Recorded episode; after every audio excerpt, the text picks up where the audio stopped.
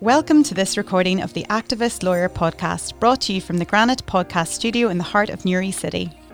We are delighted that you could join us at Activist Lawyer, where we will be discussing a range of topical matters engaging not only with lawyers, but people who are committed to highlighting and combating injustices and inequalities. We will bring you our thoughts, but invite you to share yours. We'll be looking for contributors to our blog at activistlawyer.com, as we want your perspective as we unravel and unpack a host of issues. My name is Sarah Henry, and I'm a solicitor practicing in Newry City. I worked with a human rights firm in Dublin for many years and with a number of rights based organisations and charities. I'm looking forward to meeting some fantastic guests throughout this series. Hello, listeners. We're here with Jessica in our studio today. Hi, everyone. In the Granite podcast studio here in Newry. And happy to be here. We have a fantastic episode for you today. You will hear the recording with Grania Taggart from Amnesty International. And Grania really goes through a lot of her work. We could talk about it all day, but we focused in on some issues that are really, really topical at the moment, both in the media and especially here in Northern Ireland around abortion law. And we hope to have Grania back in again to revisit that because it is something that's progressing quite rapidly, I guess, at the moment, or maybe not. We'll see how things develop around that. We also discuss violence against women on the back of the recent murder of Sarah Ewart by police in the UK and what's come out of that. So, quite uh, topical issues there. We hope that you enjoy today's podcast. And again, let us know your thoughts. And like and subscribe. We'd appreciate it if you could leave us a review as well. That would be great. Thank you. Enjoy. Enjoy. Grania Taggart is campaigns manager in Northern Ireland for Amnesty International UK, where she manages campaigns including public affairs, media, and strategic litigation across a range of issues, including human rights in the UK, women's rights, and legacy of the past. Grania led Amnesty's intervention in the Hooded Men case, which will reach the UK Supreme Court later this year, and is currently working with Michael O'Hare, brother of Majella O'Hare, who was a 12 year old girl shot dead by a British soldier in the 1970s. She is supporting the family in their campaign for an independent investigation. Grania leads Amnesty's campaign for abortion rights in Northern Ireland and played a key role in challenging the law through the courts, working closely with those impacted by the law, such as Sarah Ewart, and advocating for change at Westminster, which culminated in the UK Parliament legislating for abortion law reform. The new laws took effect on October the 22nd, 2019. Grania is a regular media contributor on this and many other human rights issues. Outside of Amnesty, Grania is a serving director of both the Integrated Education Fund and Informing Choices NI. So thank you very much, Grania, for joining us today and taking time out of your busy routine. It's great to have you on the show. Thank you very much. It's great to be here.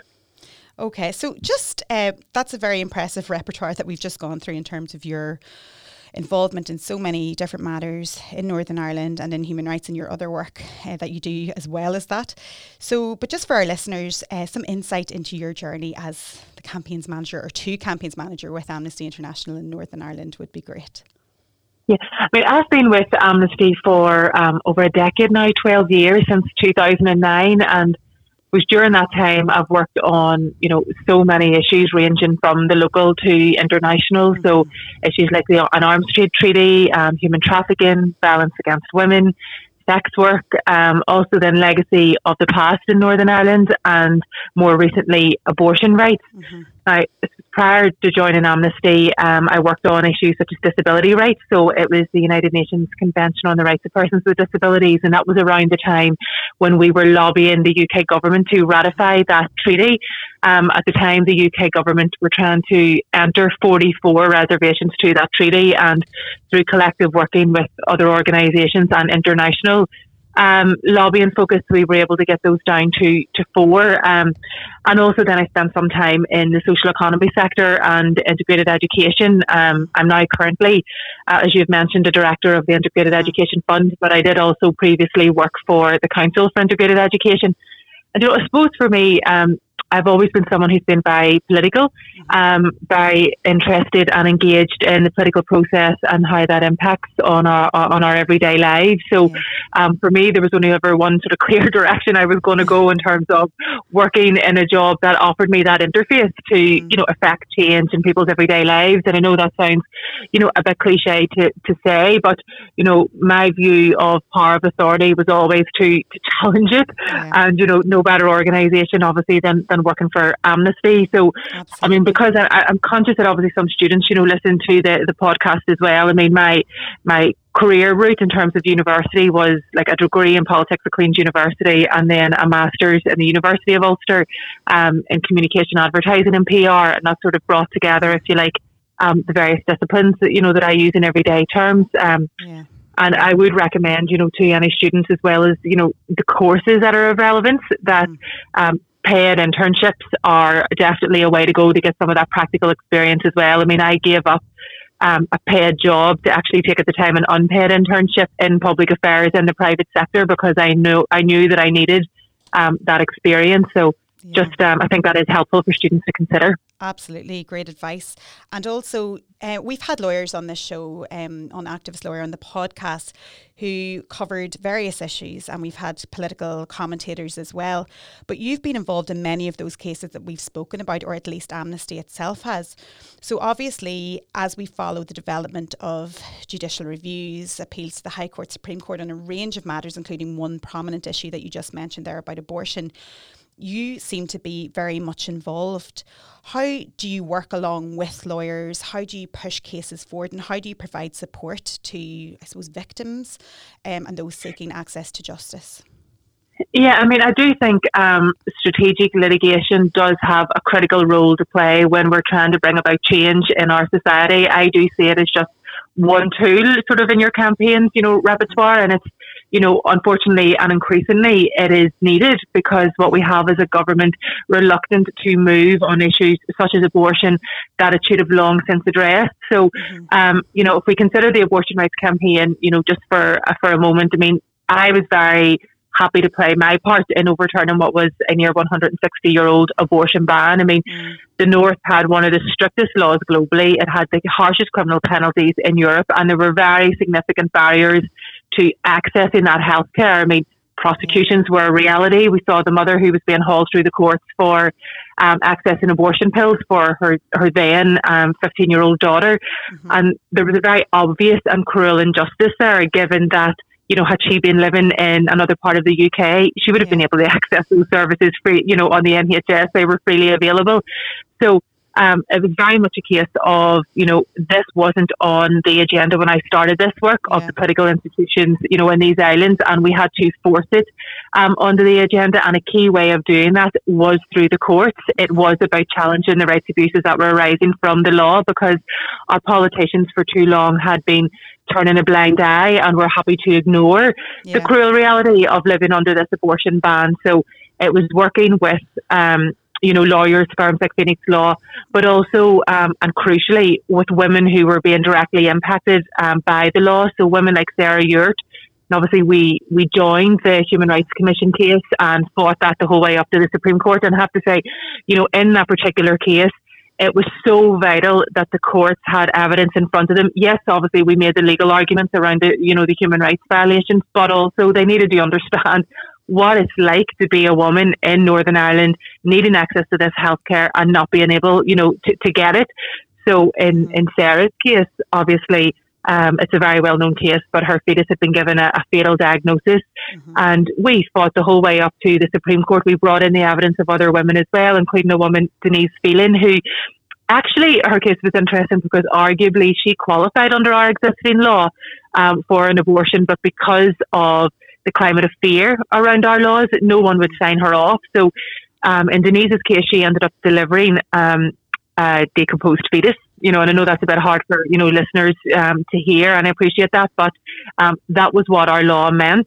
Mm-hmm. So um, in parallel, it was very much a strategy of we're fighting this through the courts whilst we fight this through our political institutions. And ironically, when our devolved institutions collapsed, it actually offered us then an opportunity because the first thing you know I did was get on a plane to Westminster mm-hmm. and start growing that cross-party constituency of support for change. And obviously, we know how that went with um, Westminster eventually changing our law.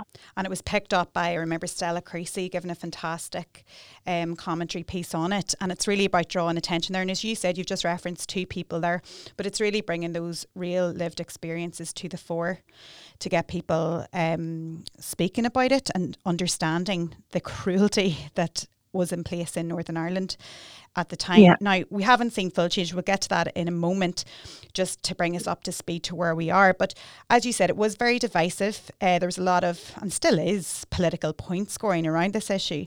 But Northern Ireland was declared to be in breach of human rights law. Um. I think on two occasions as well. And the Supreme Court deemed it incompatible, the laws here incompatible with human rights, despite the fact that one of the cases um, brought, I think it was by the Northern Ireland Human Rights Commission, um, there was an issue just around, you know, the type their of case standing. that was their standing exactly. Yeah, so I mean, if I can just mention just about the Supreme Court just for a moment, because sure. it was really interesting, and I think it, um, certainly for those listening who are interested in human rights law and moving into that area, I mean, it was quite unprecedented the judgment that the Supreme Court gave because what happened was um, it was found that the Human Rights Commission didn't have standing to take the case, which we obviously disagreed with, but basically because they they were saying they weren't a victim themselves, but because they had evidence of victims in front of them, mm-hmm. they then proceeded to obviously give a judgment and say, you know, but for that standing point, we would have obviously found the Article 8 um, points. It was interesting because Article 3, in terms of torture, you know, yeah. they did, um, one of the opinions did say that um, some of the evidence in front of them would constitute torture. And I do mm-hmm. think that that was Denise that they had in mind when those comments were made.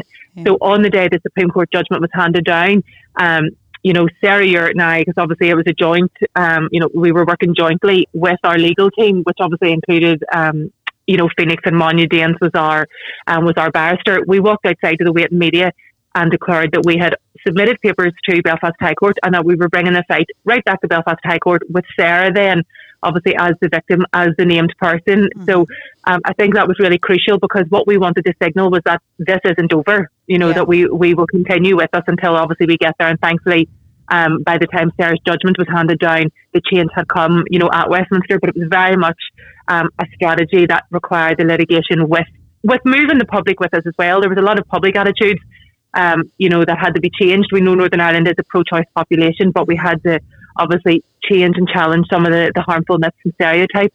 So, Grania, that being said, where are we now in Northern Ireland? Are we moving forward at all with this? So, where we are now is, you know, having overturned the, the abortion ban and also now being the only part of these islands where abortion is decriminalised. So it's treated as a healthcare matter that it is and not a mm. criminal justice matter the health minister refused to commission the services. He brought a paper to the executive um, last year in April around proposals with, um, to do with COVID, you know, around telemedicine, which is effectively um, taking the pills at home, abortion yeah. pills at home for medical abortions. And, you know, in spectacularly bizarre fashion, he, he actually abstained on his own proposals and they were then blocked by the DUP. So where we now um, are is that we don't have commission services, which means um, we have, if you like, I sort of term it a postcode lottery for access um, to the services. We have seen some of the early medical abortion services collapse and then obviously be reinstated because our health minister has left it to the health trusts and organisations like Informing Choices NI mm. to try and create some pathways to this healthcare. But, you know, this is never and should never have actually been an executive matter mm. because it's not like other issues that are deemed to be controversial in inverted commas because yeah. the law is the law. It has already changed. So what we actually should have had was the health minister just getting on with commissioning. Sinn Féin are bringing proposals to the executive this week mm-hmm. um, around the commissioning of services. And on one hand, yes, obviously setting aside the executive point I've just made, that's welcome. So, Grania, if all else fails with our politicians um, and our political parties here in Northern Ireland, what happens next? Where are we going? Um, if that fails, if the DUP continue to block, which is potentially what we expect there, um, the Northern Ireland office, Westminster, has to finish the job that it started here, and the Secretary of State has powers that he can exercise to direct the department here to actually then commission the services. So we're engaging and we're pushing obviously for the Northern Ireland office um, to move on that because they can't just wash their hands now and say job done. It isn't. They have to follow this through to the end. And either way, um, that's where we will get. If it doesn't get through the executive, then I do think Westminster will finish this by way of um, directing the commissioning of services. The Human Rights Commission have obviously also taken a case. Yeah. Um, again, it's welcome, but I think it would be a crying shame in this instance. Uh, you know, if that got to and if that proceeded and that our politicians, you know, failed us and let us down by not um, by, by not commissioning the services themselves and taking that initiative. But Grania, does that mean that during this time women have still been travelling outside of Northern Ireland to seek abortions? Well, COVID, yeah, I mean, COVID has obviously complicated everything yeah. because obviously women simply can't travel.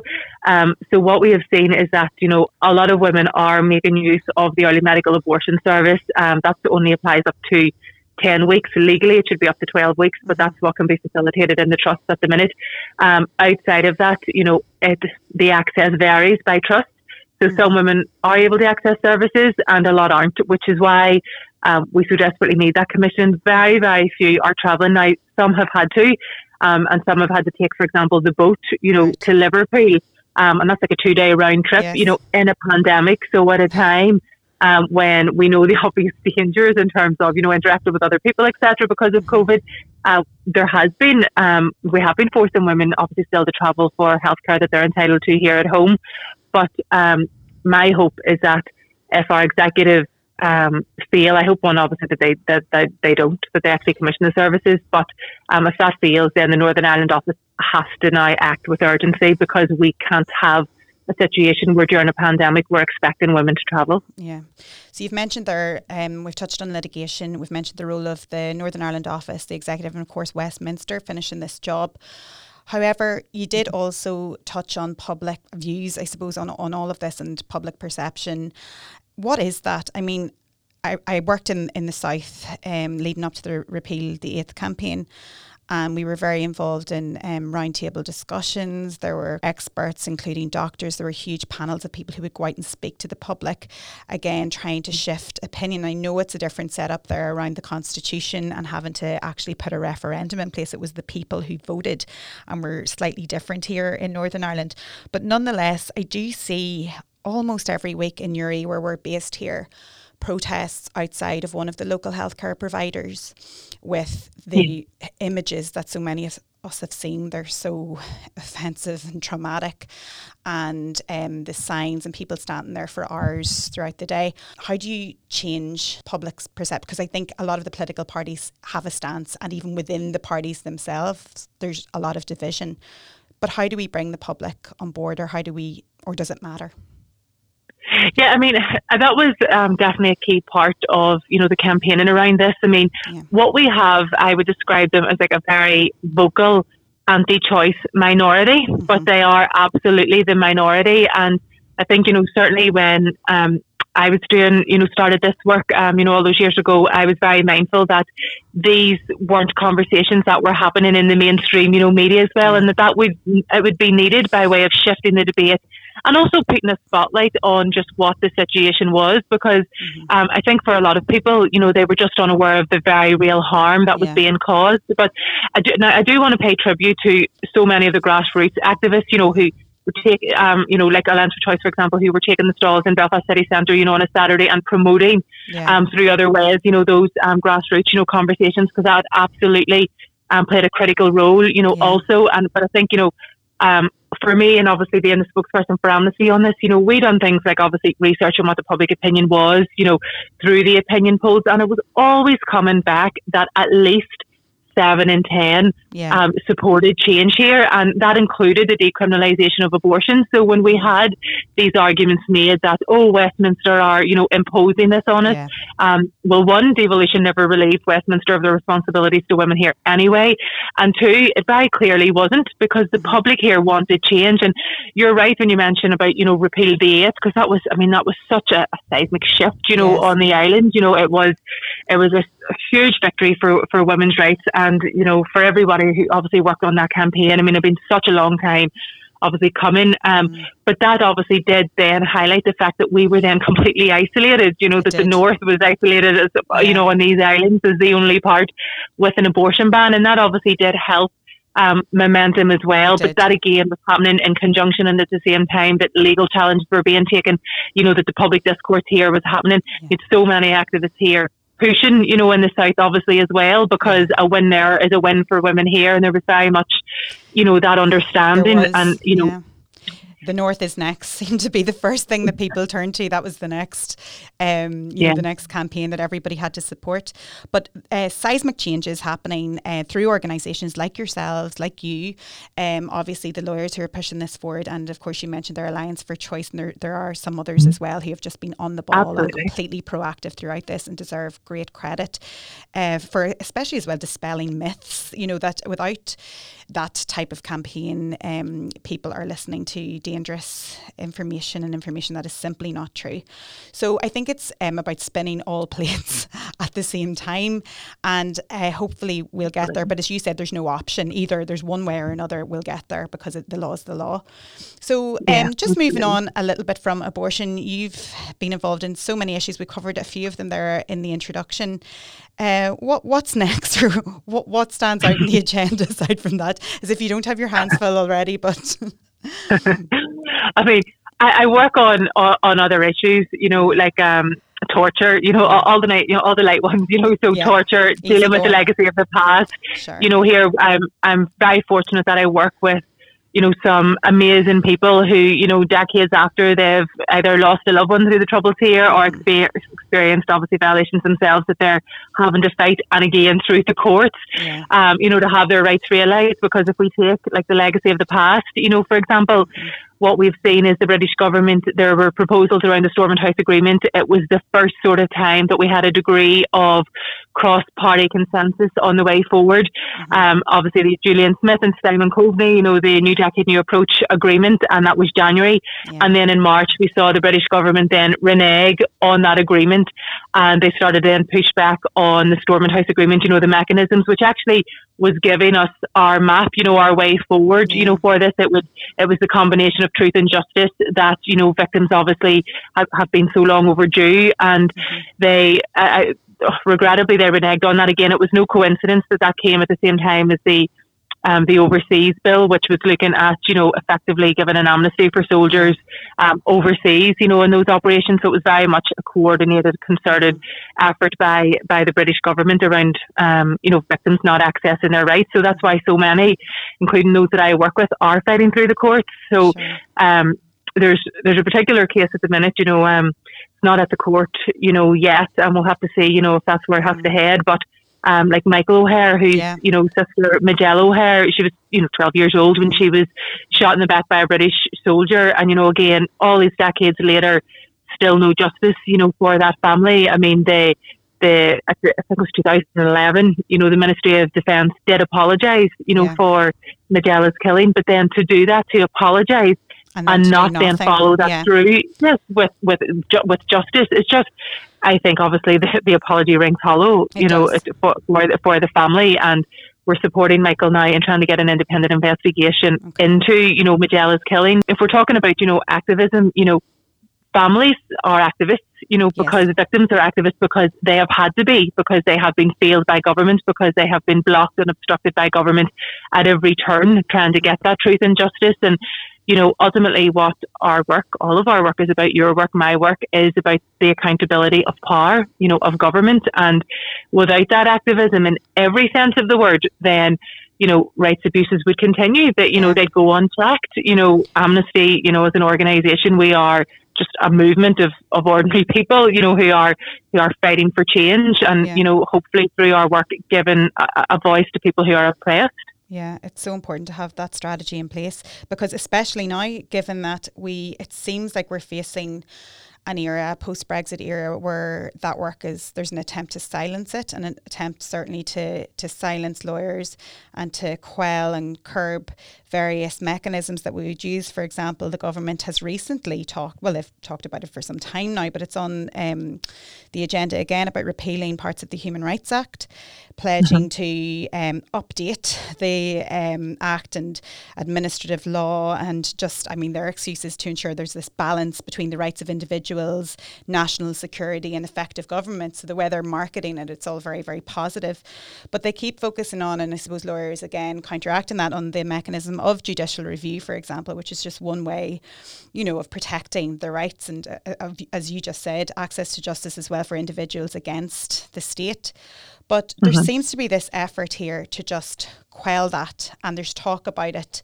Maybe it's just on a superficial level, um, but that's very worrying, Grania. I mean, you know, yeah. it's something that you've been supporting through your work, whether it's not whether it's supporting a lawyer, the victims access and justice. Again, you've mentioned the example just there of Michael O'Hare. I mean, without these, it's becoming quite sinister, in my opinion, and quite worrying. How do we ensure that this doesn't happen and how do we keep these issues on the agenda and I mean pull together to stop this because it's it's not acceptable. Even the discussion about it is worrying. Yeah, I mean, I, I, couldn't agree more with everything that you said. I mean, we are working in the Human Rights Act is, you know, one of the other issues, obviously, that I work on in terms of protecting that because it has been so critical in cases like the abortion one and so many others, as we know. But undoubtedly, there is a very hostile political environment that we're operating in at the minute, and we have a government that is unashamedly breaking the law, mm-hmm. and in you know, and, and in parallel to that, very deliberately demonising those um, you know, like yourself and ourselves who ensure and work to ensure that it's upheld. I mean, we've yeah. seen obviously from like the Home Office, you know, very dehumanising, you know, language that is that is used, you know, even in, in public communications like tweets, etc. And, and to further policies that obviously have very grave consequences for, well, in that case, refugees and asylum seekers, but um, it's all to deflect from what is a very concerted campaign to erode our rights, mm-hmm. to remove safeguards that we have all obviously had, you know, to, that we all need that we uh, to depend on. I mean, this is not a government that likes being held accountable. It doesn't like challenge, and they are very quickly introducing laws and policies that will curb any prospect of this if they yeah. succeed. So you're right. We we all should be very deeply um, concerned. I mean, if we consider the Human Rights Act at the minute, I mean, that is about that is one of our critical ways of holding the powerful um, to account. Um, and and obviously the fact that there are those attacks on that, it is about government ultimately placing themselves yeah. above the law. You know, if we, I mean, this is at the heart of our democracy, exactly. being able to challenge government. Yeah. You know, so when we restrict that access to justice, effectively the outworkings of that is the powerful will dodge any sort of accountability. Um, it obviously undermines completely the rule of law. Um, and in a very sort of Northern Ireland specific, you know, context, if we consider the the, um, the Human Rights Act, you know, any weakening obviously of those protections will be in breach of the Good Friday Agreement, and obviously will lead to an underpin, uh, an undermining, sorry, of um, you know, the successful elements of, of our hard won exactly. peace process. Although obviously it's a work in progress. Mm-hmm. No, I mean to politicise any of this is just dangerous. Um, but yeah, I mean we'll watch as, as matters continue. But I think they do face face huge opposition to any of those suggestions. Something really that strikes me, um, and it's something that you I know that your work has touched on as well. Not touched on, but being very much involved in. Um, I myself have worked on the issue of tackling um, violence against women and girls previously, but Northern Ireland does not have a strategy to tackle violence against women and girls. We saw the death of Sarah Everard, who was murdered while making her way home. So there's a huge outcry in social media about this. Um, at the time of recording, a police officer had been arrested. And then there was huge criticism against the police for how they handled a peaceful a, vi- a mm-hmm. vigil following the event. And they made multiple arrests, and that's still ongoing, the investigation into that. So Sarah's death yeah. itself, obviously, I mean, up they're saying abduction is very unusual, but in fact, violence against women and actually murdering women in this country is not an unusual occurrence. Indeed, far from it. You know, there's been incidents of extreme violence reported every week. I mean, some of the organisations like Women's Aid and other organisations have highlighted the the statistics around it, which are very shocking. But people have taken back the reclaim the night hashtag, which was used many, many times before. So this issue itself, um, I'm sure you've been following it as well, Grania. How do we ensure, just based on what we've just said there around the government, how do we ensure that matters like this, like a violence against women strategy, remain on the agenda? And how important yeah. is it for activists and campaigners like yourselves to to hold them to account to ensure this happens? Because it's really knee deep in discussion now and debate around it, which is something that's fundamental really for the protection of women and girls to feel safe to even go outside their homes. I mean, the the Sarah case, obviously that you've mentioned, and what we have seen, obviously through COVID, is um, a very worrying trend of how protests are, are being um, policed. Um, for example, you know, the Black Lives Matter protests, you know, obviously um, closer to home, you know, here, and the police ombudsman obviously found that the PSNI did act in an unfair and discriminatory mm-hmm. manner, that it didn't do anything other than pay mere lip service to human rights, and that I think it was the PSNI's use of the Serious Crime Act, you know, against what were peaceful protesters yeah. was entirely um, disproportionate. And it goes back to the point that, you know, we were discussing about, you know, this eroding of our rights, of our freedoms, you know, because mm-hmm. the police obviously failed to uphold people's right to freedom of expression, you know, protest, peaceful assembly, and it discriminated against ultimately anti-racism campaigners. But, you know, I think in the context of, you know, violence against women, I mean, it is another pandemic. You know, it is a it is an issue that we are slowly getting to grips with, you know, as a society. And there obviously have been some moves through bills, obviously, um, that Naomi Long, for example, has brought um, forward as Justice Minister. Um, but we do have a long way to go, and we are the only part, again, of the UK that doesn't have a violence against women strategy. And that will have to come, and it'll have to come in the, uh, and address violence in all its manifestations, yeah. and also how we un- what we understand those to be, and obviously how they how they come about. So, um, how we keep that on the, the agenda is, you know, we mobilise. What we can't have are situations where women cannot walk the streets and obviously be safe or get home, obviously safe. And that there's uh, some immediate outrage, you know, in the aftermath of that, and then nothing happens. Nothing happening. You yeah. know, people have to obviously come together, concentrate their efforts, on pushing our politicians to ensure that women here are afforded every protection that they're entitled to. And a strategy will, a properly well resourced strategy will be one way that, that that's addressed. But it also has to tackle societal attitudes because, you know, um, you know, Twitter, if you like, can be um, it can be a hard place, you know, um, for women as well, like the violence against women online, you know, as well, and how that um, very quickly translates to offline, you know, violence as well, and the response that you see to cases like you know, Sarah's, it tells us just how much we have to do um, to challenge, you know, the attitude amongst men, because again, there's no there's there's no point in us, you know, sort of speaking to an echo chamber here, you know, uh, and there's no point in us speaking to, you know, like ourselves and preaching to the converted. What we have to do is get into the heart of the conversations where we're actually challenging, and part of that will have to come through the media by way of getting into people's living rooms, you know, how we understand all of these issues. But I mean, you know, who of us haven't, you know, sent a friend a text, you know, to say, um, let me know that you get home safe. You know, we've, you know, carried keys between our fingers. You know, we've thought twice about, am I safe walking back to, you know, the car park through here? You know, do I need someone to accompany me back to my car? I mean, if that is where we are in 2021, we have a long way to go. A long way to go, and it's so normal to to act like that and behave like that. We all do. As even it takes a story like this to really make you think about what's happened to yourself and what I remember even when I lived in Italy years ago, tucking my hair up under my hat walking home from work to make it look more boyish, walking along the you know, everybody Absolutely. has something that they, they do and it it becomes the norm. It's normalized that we we do that. But I think you're right, and I think if I'm not wrong, there is some pressure there on um, the executive here, and I think they have responded to say that they will show a commitment um, to continuing this work around a strategy and fantastic organisations like Women's Aid and like Women's Aid, absolutely. The, yeah, this I, I suppose it's so that I mean people like Sarah, women like Sarah haven't died in vain. That something is done, and it's not just lip service. So it's putting that pressure, mm. keeping it on, and um, I mean this really, really highlights the issue. So, but also I think it is it is a point about like the urgency, you know, that all of this is dealt with, you know, as well. So, you know, it is great and obviously it's welcome when we see commitments made, you know, by our mm-hmm. politicians. Mm. But it's you know beyond those commitments, it's you know it is the nitty gritty of how quickly can we get the strategy here? You know, what will it look like? Um, will it take proper account, you know, of all the issues and what conversations need to be had publicly and the role of our politicians in that, as well as obviously activists, organisations like Women's Aid and ourselves, you know, to, to push that on. So um, I really hope that our executive do deal with this issue um, with the speed that is appropriate. Absolutely, and that it's led by experts and it's, it's you know, something that can be relied on as well, that it's pushed through and it is treated as a matter of urgency. But of course, you know, we've victims and so many people that can feed into this and um, organisations like Amnesty and everybody else yeah. involved. But again, just another example of um, a, a, matter to really tackle going forward. Yeah. But Yeah, so Grania, thank you so much for coming on today. Uh, we really hope to have you back because there's a lot there that we need to revisit, I think, in the coming months. Yeah. yeah, I've really enjoyed it. And thank you very much for the opportunity to come on and talk about some of these issues. Not at all. It has been our pleasure.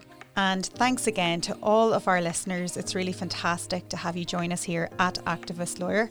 Make sure you follow us on Twitter, Facebook, and Instagram for more updates and more events that are coming your way. This podcast was recorded in Granite Podcast Studio. Interested in starting up your own podcast but don't know how? Granite Podcast Studio can help. Record your podcast in our state of the art studio, which is based in the heart of Newry City. Our studio has cutting edge and user friendly technology and can seat up to four people. We also provide an editing service for our team using your guidance and editing notes to provide you with a flawless finished product, leaving your listeners wanting more. For more information on how you can get started, visit www.granitepodcaststudio.com.